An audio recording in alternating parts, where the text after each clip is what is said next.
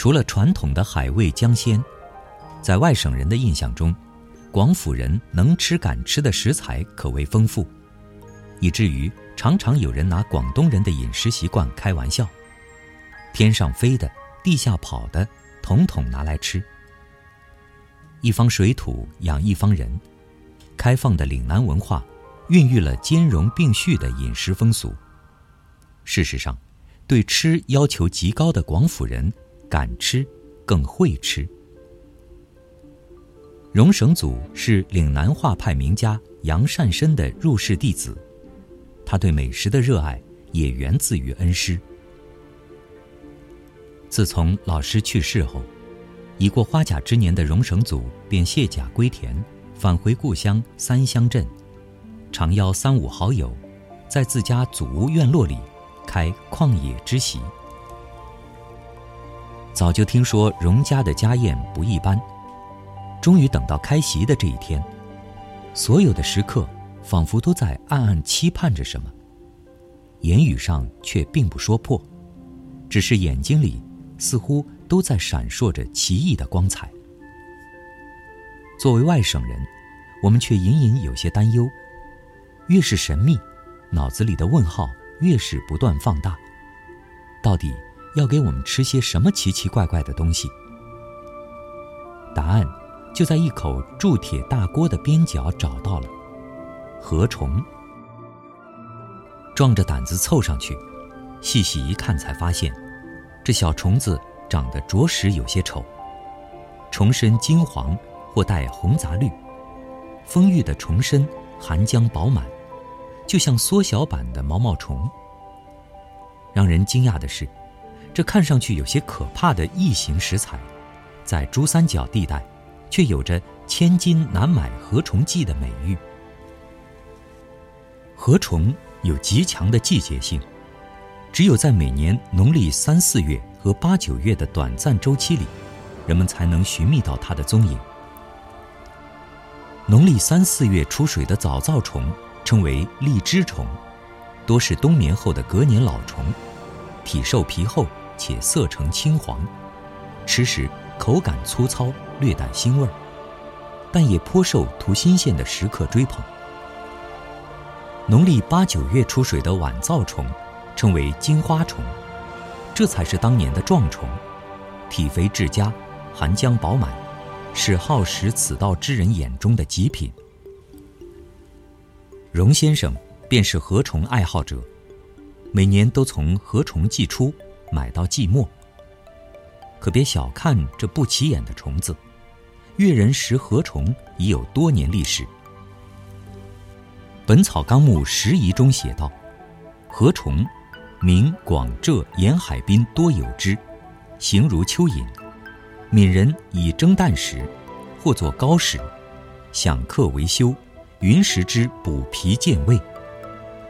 禾虫。”多分布在珠江口咸淡水交界处的稻田和淤泥之中，以禾和植物为食，繁殖时才露出泥面。多少年来，珠三角密布的河网地带里盛产河虫，尤以番禺焦塘、台山南部、中山神湾的河虫最为出名。在当地人的记忆中，过去每当龙舟水涨时，水田里便会突然冒出禾虫，浮游在水面。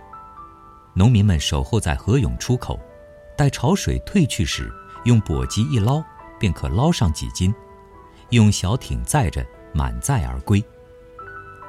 那时的禾虫肥嫩浆满，色如蛋黄，街市上每斤只卖一毛半到两毛。禾虫对生长环境有着极尽苛刻的要求。水质污染、咸潮来袭，都会使它爆浆而死。近年来，随着环境污染、稻田减少等多种因素的影响，河虫变得越来越稀有。食客想尝鲜，也要碰运气。而餐馆里售卖的河虫，即使色呈青绿、瘦如蚂蟥，每斤价格也达百元以上，堪称名贵的虫子。现在已是隆冬时节，今年最后一批禾虫也早已过季。能在荣家家宴上吃到品相如此肥美的河虫，当属极为难得。于是，便有了众食客来之前的垂涎良久。此刻，厨房里正在炒河虫，听上去似乎没有任何技术含量，但实际上最难做的就是这道炒河虫。河虫体内皆是浆液，火力猛则易爆浆，炒成一团糊，所以酒楼常常或蒸或焗，却唯独不做炒河虫。荣先生告诉我们，炒河虫的诀窍在于飞水。炒之前要先把河虫放入快开的水中，快速拖过，使其收缩变硬，晾干水分后再下锅用慢火炒熟，这样炒出来的河虫才有头有尾、齐齐整整。说话间，便眼看着已炒至干爽的河虫在锅里逐渐变得色泽金黄，而香气也随之升腾而来。厨房的另一头，荣太太在烹制河虫蒸蛋。她将河虫洗净切碎，放入瓦钵，加入生鸡蛋、肥肉丁、生蒜仔、陈皮丝、姜蓉、胡椒粉、花生油、葱花、盐等配料一起搅拌均匀，入锅蒸熟。一旁的朋友咽着口水告诉我，酒楼里吃到的河虫蒸蛋常常是七分鸡蛋三分虫。而荣家的河虫蒸蛋，则是用料十足，七八种食材的丰富口感搭配的十分和谐，满口生香。蒸熟后便可食用，亦可再加工制成河虫焗蛋。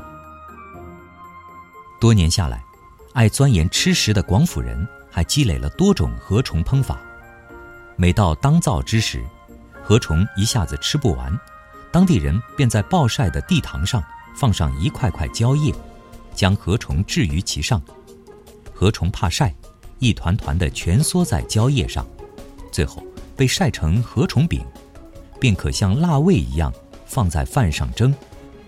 吃的时候撒上葱花，入口的河虫饭粒粒分明，软糯鲜甜，充满奇香。对于水边的农家来说，天气好时把河虫灼熟晒干。拿来和腌咸菜一同制成河虫酱，更是漫漫岁月里最好的下饭菜。